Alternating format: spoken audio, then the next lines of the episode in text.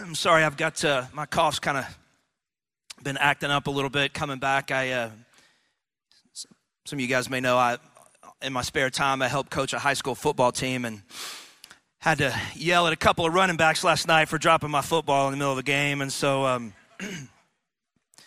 throat's a little, little worn out. So, um, want you to open up your Bibles to the book of First Peter, chapter three.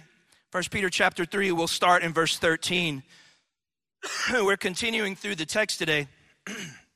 And what Peter is going to do, is we're going through the, the book of First Peter here if you're new, but what Peter's going to do today in the, in the verse that we're going to see is he's going to make a statement that is really so contrary to human thinking that it borders on the absurd.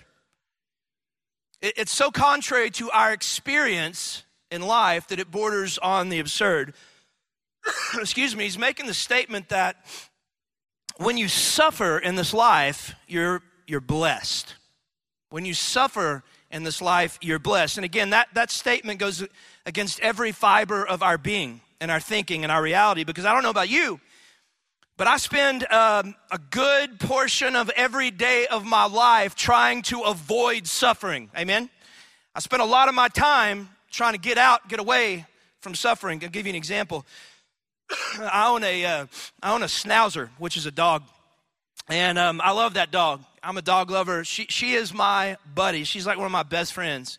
And every day of my life, and here's, here's why I really love this dog, because every day of my life, I come home from work, and there is only one part of my family that is really, really excited to see me, and that is my dog.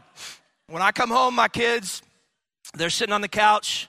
Maybe, maybe, maybe I get a head nod, right? Like, what's up, pup? Like that. And, uh, but that's it. But when I come home, my dog sees me. She loses her ever loving mind and excitement to see me. And I love letting her get on the bed with me. Like she, she snuggles with me, she licks my hand. I love this dog. But there's a problem, and that is my wife is not a big fan of my schnauzer. She's not a huge fan, and uh, she's even less of a fan of letting my schnauzer on the bed with me.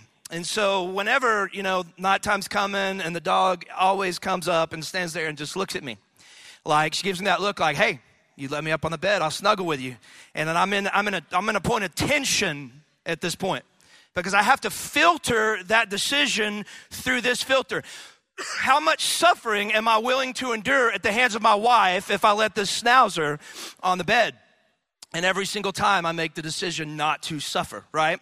And, and most, of, most of us, most of us, whether we think about it or not, admit it or not, we spend a good amount of time on a daily basis doing everything we can to avoid suffering. And so when Peter makes the statement that is so contrary to what our experience is, it's, it's kind of radical to us. It doesn't make a ton of sense when he says, When you suffer, you are blessed. Okay, now, it's important to understand that Peter makes a clarifying statement as to what kind of suffering actually produces blessing. Peter does not say that all suffering produces blessing. He says this he's going to say that he says, We are blessed when we suffer, listen, for the sake of righteousness. He's saying you're blessed when you suffer for the sake of righteousness. In other words, when you live your life for the person of Christ, when you walk in holiness, and then you suffer or are persecuted because of that, the end result is always blessing. Now, that's a really important distinction when he says you suffer because of righteousness' sake. You're blessed. There's a distinction there because I talked about this a couple weeks ago. Here's the thing you are not blessed if you're suffering because you're an idiot, right? You're, you're not blessed if you're suffering because you've done something really, really dumb in your life and suffering be- uh, came because of it. There's no blessing in that. He's saying that if you if you're persecuted, if you suffer because you are walking in holiness, that's when blessing comes. Now, it's important to remember that he is writing these words to a church that is, is experiencing suffering because they're Christians. That's why he's writing this letter, First Peter. He's writing this to this church that is, is experiencing this extreme suffering because they live in a culture that looks a lot like today that's growing increasingly hostile to Christianity. And so Peter writes them a letter. And he's going to do two things. the first thing he's going to do is he's going to quote Jesus in the Sermon on the Mount and he's going to show why He's going to show, show us why blessing comes through suffering. He's going to say, okay, here's why blessing comes through suffering. And he's quoting Jesus. And the second thing he's going to do, which is really helpful, is he's going to talk about what our response is. What our response, one of the things I loved about First Peter is not only does he kind of drop these theological truths, but he's very applicable. He says, okay, in light of this theological truth that blessing comes through suffering, okay, now suffering is going to come. Here's what you and I do in response to the suffering. And so that's what we're going to do today. We're going to see what he means when he makes this radical statement, you're blessed when you suffer because of righteousness. And lastly, we'll look at what we're to do when that happens. All right, so let's jump into the first part of the text today. 1 Peter 3:13. He starts off his discussion of suffering because of righteousness with a question. It's an interesting question. he asks these people, Now, who is there to harm you if you are zealous for doing what's good? He says, Who is there to harm you? If you're zealous for doing what's good. He begins this discussion on blessing because uh, uh, of righteousness by asking a question. He say, "Hey, who out there is going to harm you if you're just doing what's right, if you're doing what's good?" And that, that's an interesting question to ask.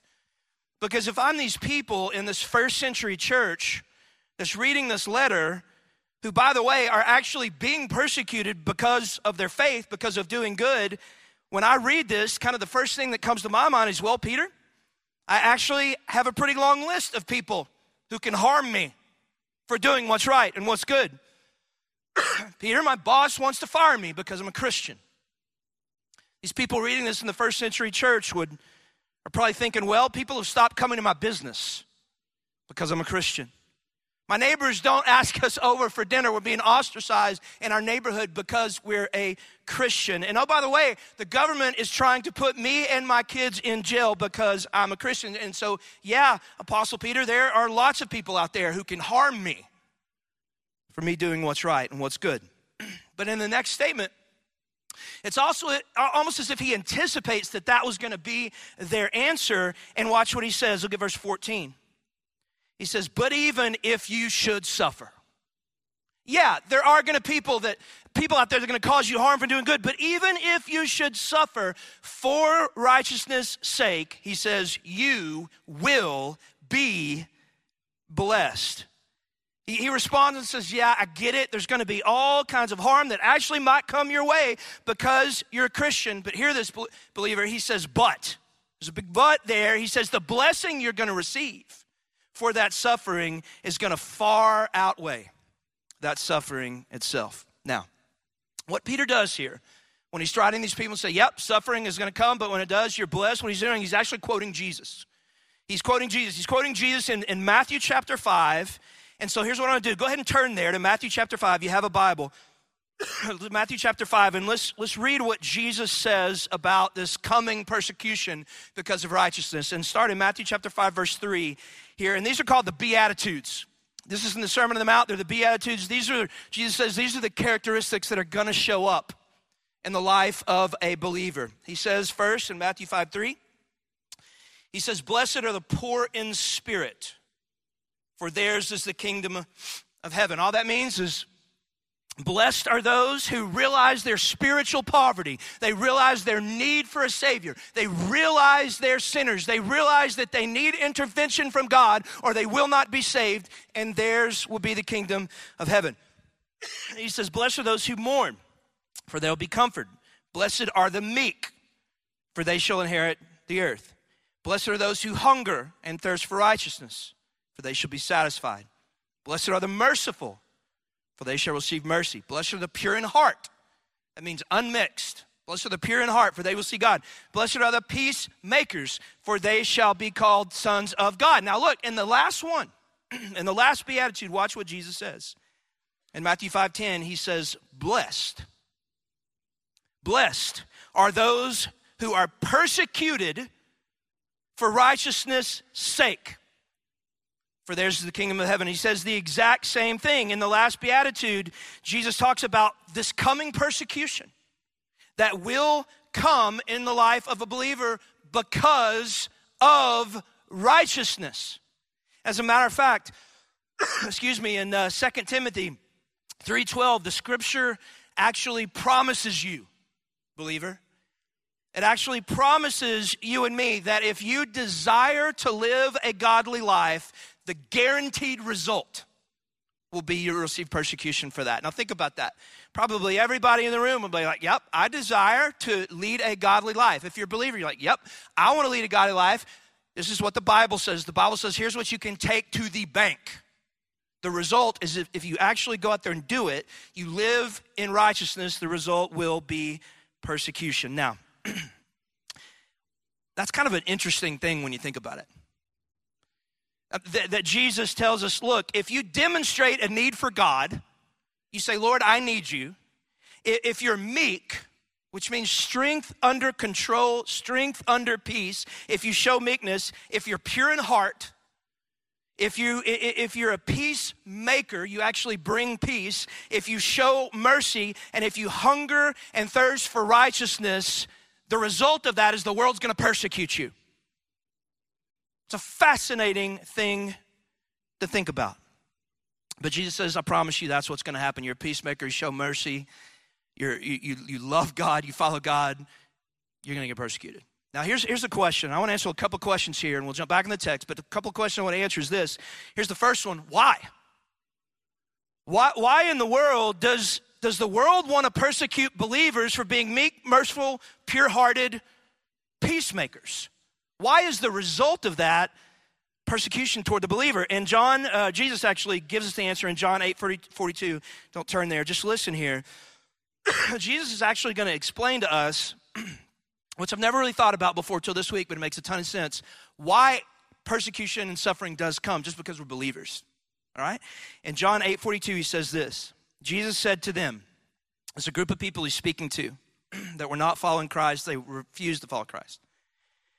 He says, Hey, if God were your father, if God were your father, you would love me. For I came from God and I'm here. And I came not of my own accord, but he sent me. Now, watch what he says next. He asks me a question. He says, Why do you not understand what I say? Why did Jesus has been teaching, and these people are like, that's dumb. That makes no sense. And then he asks the question, he says, Why do you not understand what I say? And then he gives them the answer. It says, It is because you cannot bear to hear my word. Jesus says, Why do you not understand? Here's the answer. You can't bear to hear it. And then he gives them the answer about why they don't understand the word of God. And not only that, but they can't even stand to hear it. In verse 44, he answers the question of why that's the case. he says, You are of your father, the devil, and your will is to do your father's desires. Now, here's what Jesus just said, and this is pretty interesting. The point that he's making is that everybody here on earth, every person that's alive, has one of two fathers. One of two fathers. Either, either God is your father or Satan's your father. It's one of the two. He's not saying that there's people that have God as their father and then people that have Satan as their father, and then there's kind of this third group of people that are completely neutral. That's not what he's saying. His, his point is either God is your father or Satan's your father. It's one of the two. And so if his point is look, if God is not your father, if God is not your father, in other words, every single believer out there in uh, non-believer out there in the world, if God is not your father, number one, those non believers will not be able to bear the word of God. They will not be able to stand it. And two, Jesus said they're going to carry out the desires of their father, which is Satan. And so, guys, when you walk out these doors today and you live your life in accordance to the will of your father, who is the Lord, you are living in a way that people who have Satan as their father absolutely cannot bear. You're, you're living your life in a way that is in direct opposition to the will of their father, right? Now, I want you to hear this. righteousness, by its very nature, righteousness by its very nature, is confrontational to a world that has Satan as their dad.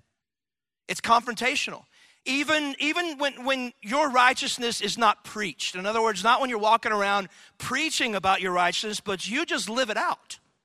What it does is it confronts and it exposes and it reveals people's wickedness that they have and they cannot bear it. I want you to think about this. I thought about this week. this this week. Um, what was the very first murder in the world according to the Bible. The very first time somebody actually killed somebody else, it was Cain who killed his brother Abel. Now, here's a question why? Why did Cain murder his brother Abel? was it because Abel just kept preaching at Cain and pointing out all the ways that Cain was sinning? That he kept just talking about, hey, Cain, I'm righteous, you're not. I'm walking in holiness, you're not. And Cain kills him. The answer is no. All in the world Abel was doing was simply living a life that was honoring to God. He was offering the correct sacrifices to God and living, living a way that was honoring to Him. And Abel living that life of righteousness was this constant internal rebuke of Cain. It was this constant internal rebuke of Cain's unrighteous life. And the result was it produced in Cain this uncontrollable anger. And Cain killed him.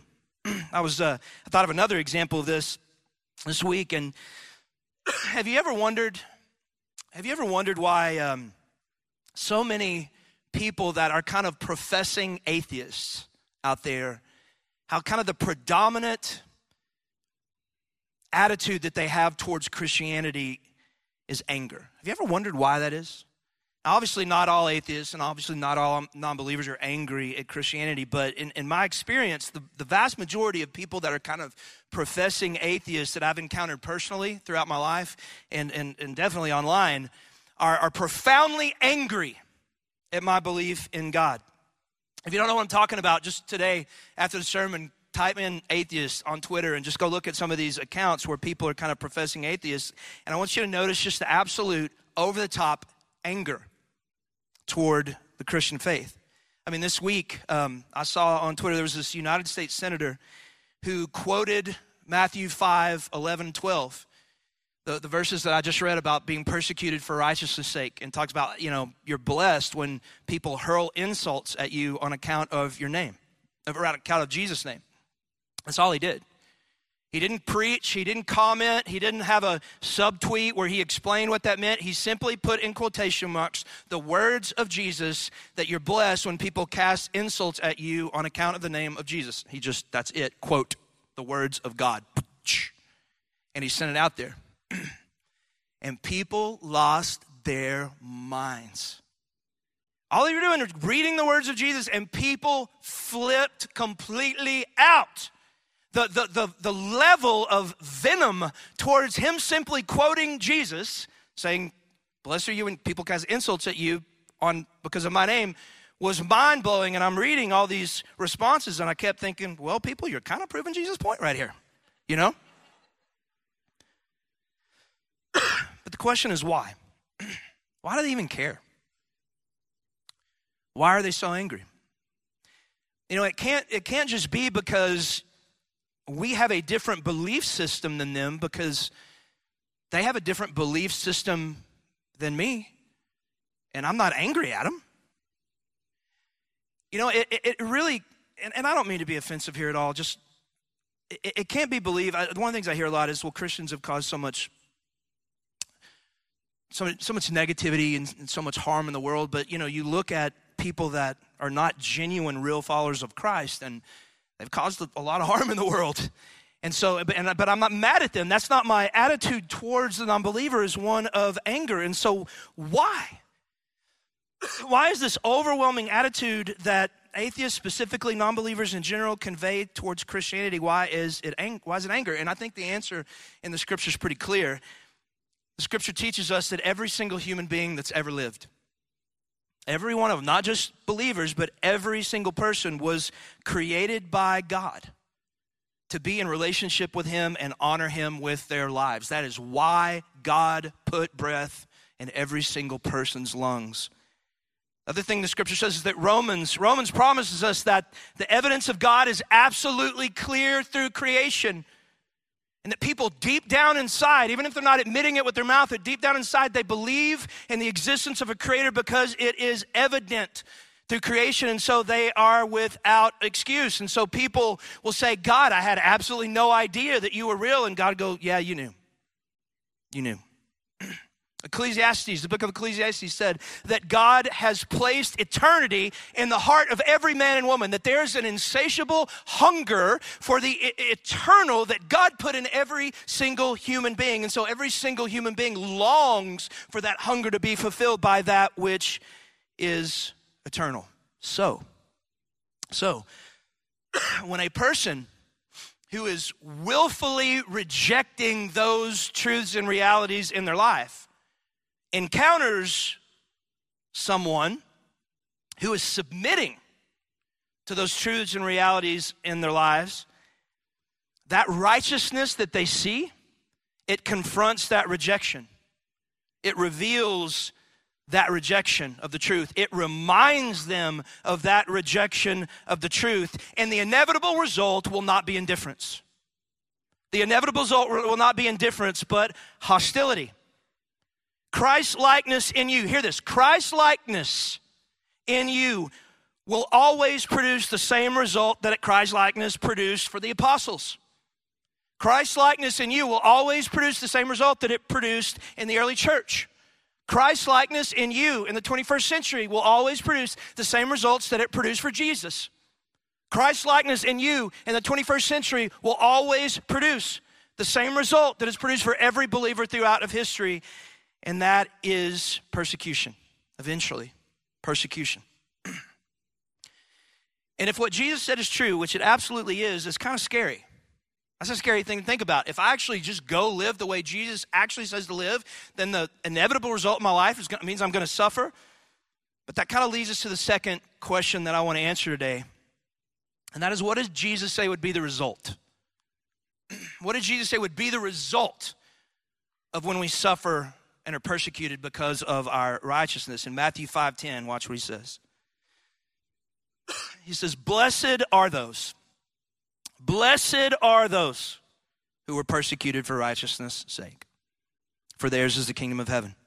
Blessed are you when others revile you, persecute you, and utter all kinds of evil against you falsely on account of my name. Jesus says, when you're persecuted, when you suffer because of righteousness' sake, you're blessed. You're blessed. And guys, I think that begs the question what in the world does he mean that we're blessed when we suffer?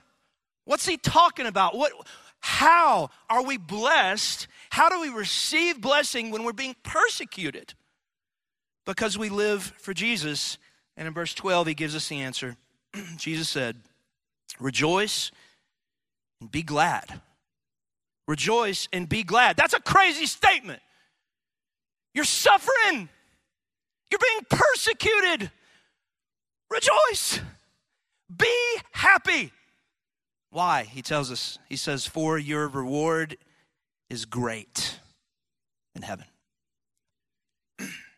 For your reward is great in heaven. Look at that word, great. He says, Hey, persecution is coming. But when it comes, be happy because you have a reward in heaven, and that reward in heaven is great. Now,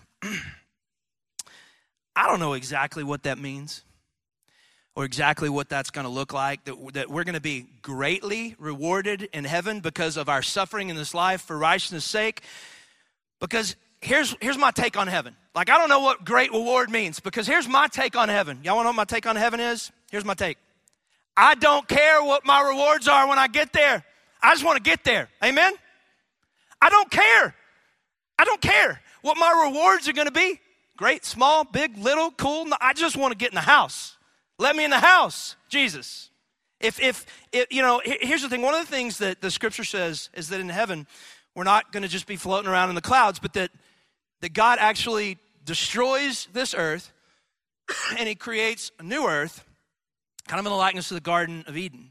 And so we're going to live out eternity on this new earth, which is pretty cool when you think about it and it's restored back to the way it was in the garden. And so, one of the things that was true in the garden before the fall of men, man, is that we worked. But work wasn't a drudgery to us. It wasn't like something you got up in the morning, like, ah, I got to go to work today.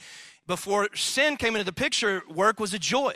It was an absolute utter joy. Well, that's heaven's going to be like. I really think we're going to work in heaven because we worked in the Garden of Eden. And one of the things that I've asked of God, I should have four years ago when I preached on heaven, but one of the things I've asked God specifically for, because I think you can do this. I don't know if it's going to come true or not, but I think you can ask God for stuff. And I said, God, when I get to heaven, I want to be a farmer. That's what I want to do. I don't want to preach anymore. I want to be a farmer. That just sounds really cool to me. Like, like have a vineyard, right? Making some new wine. Amen. And kind of what the picture that I have in my mind is kind of like that scene in Gladiator, you know, that where he's walking, touching, you know, the, the wheat stalks with his hands or whatever. And that's kind of the picture I have. And I just want to tend my, my, my crops for eternity. That sounds incredible to me. If I get to be in the presence of God and I get to tend my crops, I mean, that sounds great to me. It sounds great. But here's the thing a vineyard that looks like that scene from Gladiator that I get to farm from eternity is it's like the absolute best thing the greatest thing that my mind can conceive. That sounds like a great, capital G, great reward in my mind. But I have a feeling that my conception of the word great probably falls a little short than the creator of the universe's conception of the word great. Amen? I have a feeling that my understanding of what great is going to be probably falls a little short of when the guy that created the universe says, Hey, great is your reward in heaven. And so, Jesus' point here, his point here is look, the reward, the joy, the peace, the happiness, the fulfillment that you're going to receive in heaven is going to absolutely blow the pain that you experience because of your suffering here on earth completely out of the water.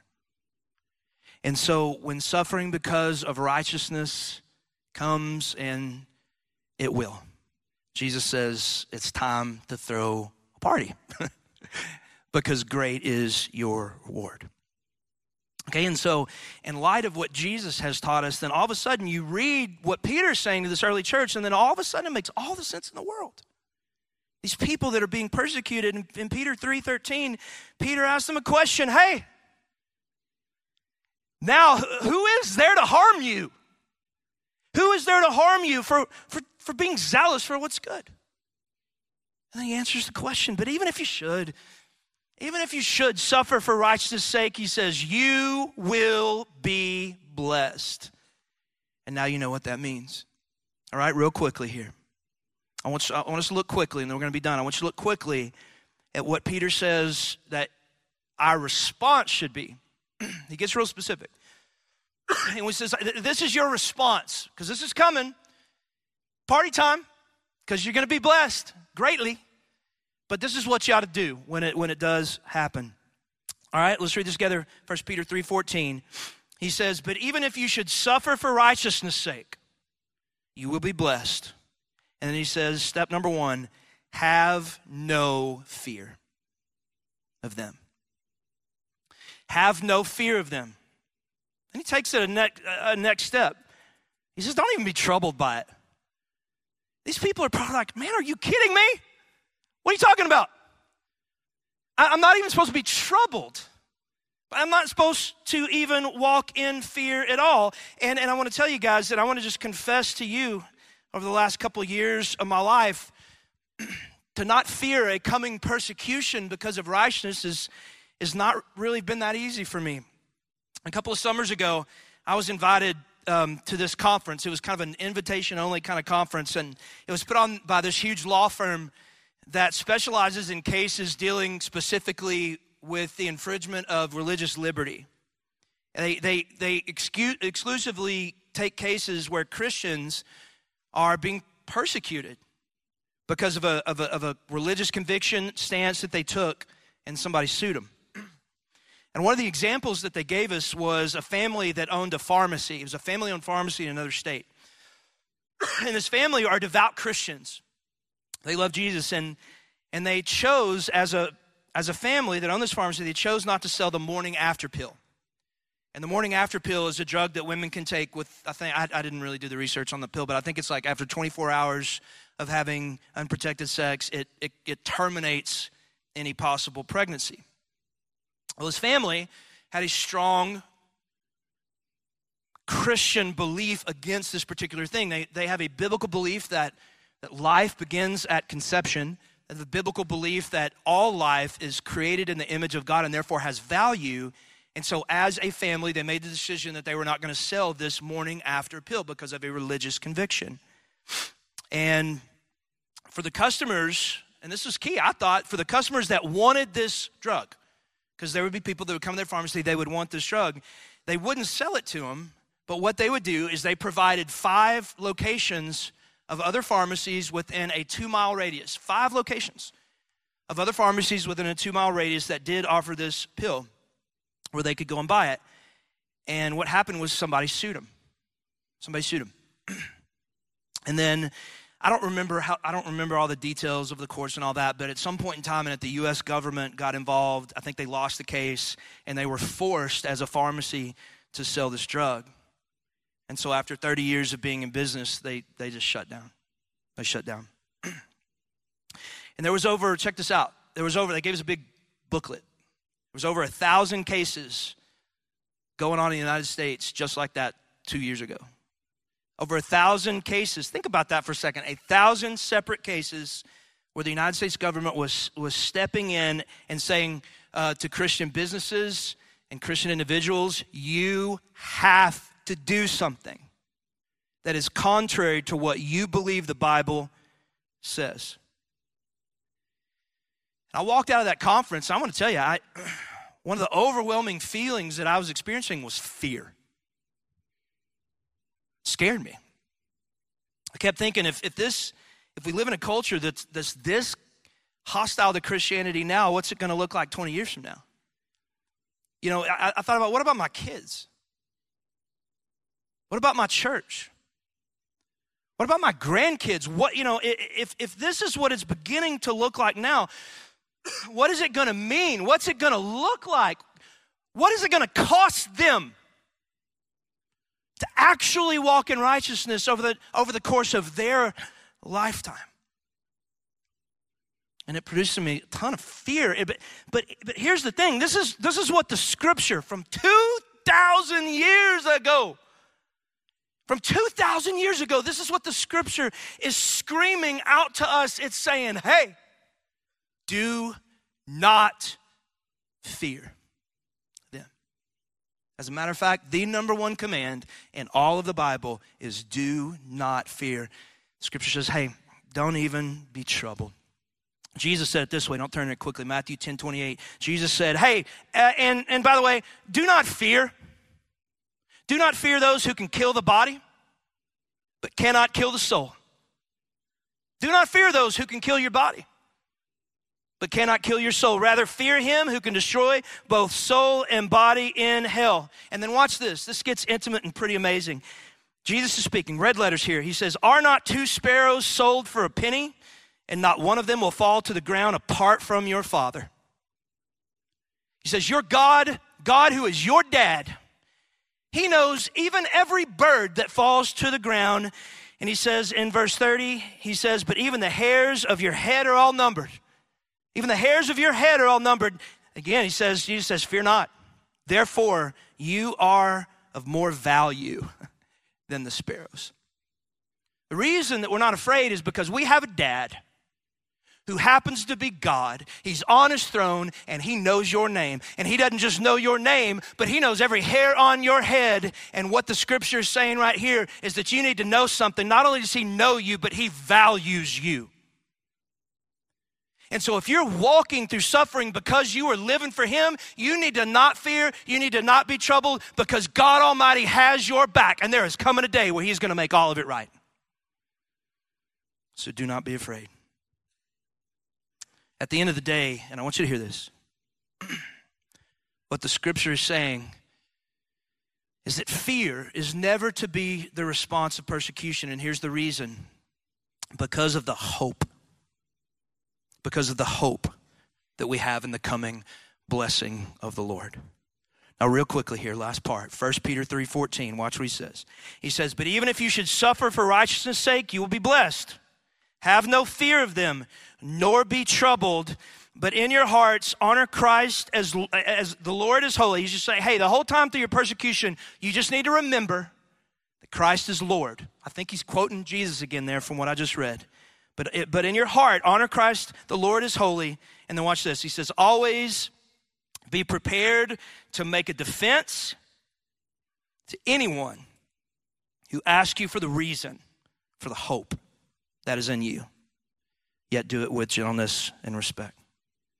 Scripture says this is our second response. First response, we don't fear. We're not even troubled. The second response is this. He says, he says, church, believers, you walk in righteousness, suffering comes. He says, always be prepared to make a defense to anyone who asks you about the hope that you have in you. I want you to notice something. I've never seen this till this week. And I think, it, I think it's pretty cool. I want you to notice what the scripture does not say there.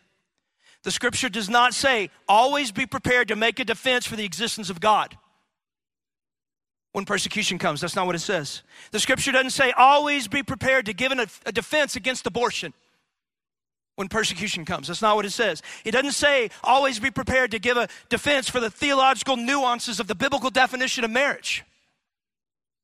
It's not what it says. Scripture doesn't say always be prepared to give a defense for why a family pharmacy ought to have the constitutional right not to sell the morning after pill. It's not what it says. The scripture doesn't say always be prepared to give a defense for why it's unjust for you to be persecuted. That's not what the scripture says. what the scripture said is always be prepared to give a defense anyone who asks for the hope that you have in the middle of your persecution. Now, here's what I'm, I'm, not saying that as Christians we don't stand for what's right. I don't think that's the point. But here's what I am saying I believe the scripture is teaching us that the hearts of a lost world are not going to be won by us arguing for our rights. I think what the Bible is teaching us is the hearts of a lost world are going to be won when they see us walking through persecution because of Jesus. We do not fear, but we answer them in hope and they look at us. And they say, How in the world are you doing that? How in the world are you not flipping out that things are getting really hard for your family and your church and your kids? Tell me about the hope that is within you. University students, I want to talk to you for just a second. There's a lot of you guys in, in the room here today, in a couple campuses around the city. I've never been one of these guys that's like, oh, the sky's falling and it's going to be horrible and all this. But but here here's the thing. I'll say this from what I can see, because of the rate at which our culture is rapidly shifting towards non-belief, and it's palpable. If you if you look at the studies and you look at the research, um, the trend toward non-belief is striking right now in the United States. And based on what Jesus said about you will be persecuted for righteousness' sake, what what Timothy said that that's the guarantee that that's going to happen. I'm pretty convinced that in the course of your lifetime, it's going to be increasingly difficult to be a Christian. And not everybody pays attention to this kind of stuff, but I do. And, and the level of cultural animosity that's kind of being poured out towards Christianity right now, in my opinion, has grown ex- exponentially in the last five years, maybe, maybe eight to 10. And I, am convinced that over the next 20, 30, 40 years, our society, I'm convinced of this. I hope I'm wrong. but I'm convinced of this that our society is going to look a lot more like that first century, what that first century church's society looked like than the society that I kind of grew up in as a, as a kid and a teenager. And so, students, I want you to hear this. The time to make the decision that you are going to be a follower of Jesus, no matter what it's right now. I'm telling you what, what I, based on what I'm seeing and based on what Jesus says will happen in your lifetime, I really do believe that it's going to cost you something to be a follower of Christ. I think it's going to cost you something, which Jesus said you ought to do. Jesus said, you, you need to count the cost before you follow me. And up until recently, the cost of you following Jesus simply hasn't been that high. But I believe with all my heart that that's going to change. And the time for you to decide that you're willing to pay the cost to be a follower of Christ is not when the decision comes, but right now. Parents of young children, parents of teenagers, do not prepare your children to live in a 1950s United States of America Christianity. That is not going to be their reality. One of the greatest gifts you could ever give them is not just take them to church, not just make them church attenders, but one of the greatest gifts you could ever give them is to prepare them, to prepare them not to fear when persecution comes, to prepare them to know that when they are persecuted, they are actually blessed, and great is their reward in heaven. To prepare them when persecution comes, to honor Christ as Lord in their hearts. To prepare them when persecution comes, to give a defense for the hope that is in them because of the gospel of Jesus Christ. And the time to do that is right now. I'll end with this story and then I'll pray. But I, I, uh, I came across a story this week that I had I'd never heard before. There's a story of this man that he grew up in India. He was a part of the Meghale tribe in India. And an English missionary had come to the surrounding area, and this man from this tribe in India had heard this English missionary preach, and he gave his life to Jesus. He became Christian. His family was also converted. the chief of his tribe heard of this man's conversion, heard of his family's conversion, he captured this man and his family and he tied him up and he looked at the dad and he said, I'm going to give you a chance to basically recant your faith, to say that you're not a follower of this Jesus. And if you will, I'll let you live. And if you don't, I'm going to kill you and your family.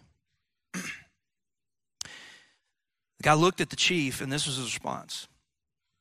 He simply said, I have decided to follow Jesus. Chief turned, killed his wife and his kids right in front of him. Chief looks back at this guy and says, I'm going to give you one more chance. If you'll turn from your belief and your following of this Jesus, I will still spare you and with tears in his eyes, guy looked at the chief and said, Though none go with me, I still will follow. And the chief killed him. the chief, days later, was so moved by this man's unwavering faith in this, in this Jesus that he tracked down this missionary from England. He found him. And instead of killing the missionary, he asked him a question. He said, How in the world was this man able to hold on to his faith in this person called Jesus? Even though I killed his family right in front of him and then I killed him. And the missionary gave that chief a defense for the hope that was in that man. And the chief gave his heart to Christ and brought a revival in that entire village. And, and the story got passed down for the next hundred or so years. And in 1959, an American hymn, hymn writer composed a song that would be made popular by Billy Graham and would be sung at Billy Graham's crusades all over the world. And for those of you that grew up in church and are a little older, you probably have sung this hymn before. It's simply titled, I Have Decided to Follow Jesus. I've I sung it a thousand times growing up, and I haven't sung it for years. And I called Aaron Ivey this week, and I said, Hey, man, we're talking about persecution. Persecution's coming, and and we're, we're talking all these young people that probably have not been persecuted that much. And so this is probably not super applicable to them, but I know that they need to make a decision to follow Jesus no matter what, because there's probably coming a day in their life where it's going to cost them something to be a follower. And so, can we sing that song, I have decided to follow Jesus? And Aaron said, Yep. And so he's been working on it all week. And we're about to sing it. And here's the thing we're going to stand up, we're going to sing that song. And when you sing it, I, I, want it to be more for you than just a song that you sing before you leave here and, and go eat lunch. Let it be a declaration over your life. And more than that, let it be a declaration over your future. Let it be a prayer to the Lord. Lord, I, I may not be experiencing now, but one day it might. Your scripture says it will. One, let me be a person that walks in righteousness. Two, when persecution comes, let me be somebody that no matter what follows you. All right, let's pray together.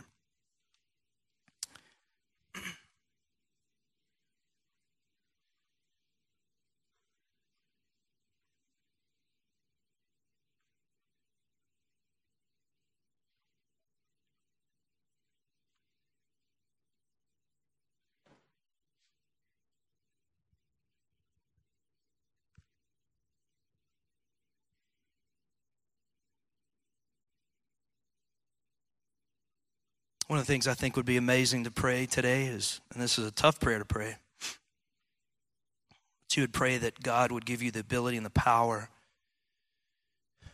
to live in a way that is holy and righteous.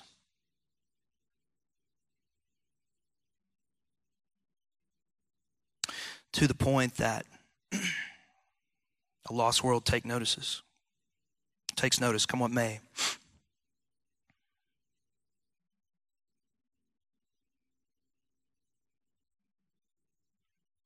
And that the response to that holiness and righteousness is one of persecution, anger, hostility. that, that He would give you the ability not to fear, but to respond in the hope that is yours because of the cross, because of heaven that's coming, and that your response be in gentleness and kindness.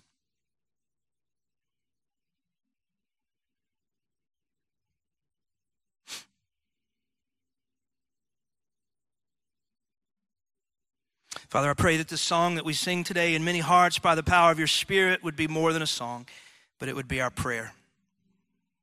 And God, I pray you would answer that prayer. In Jesus' name, amen. Amen. Church, let's stand together.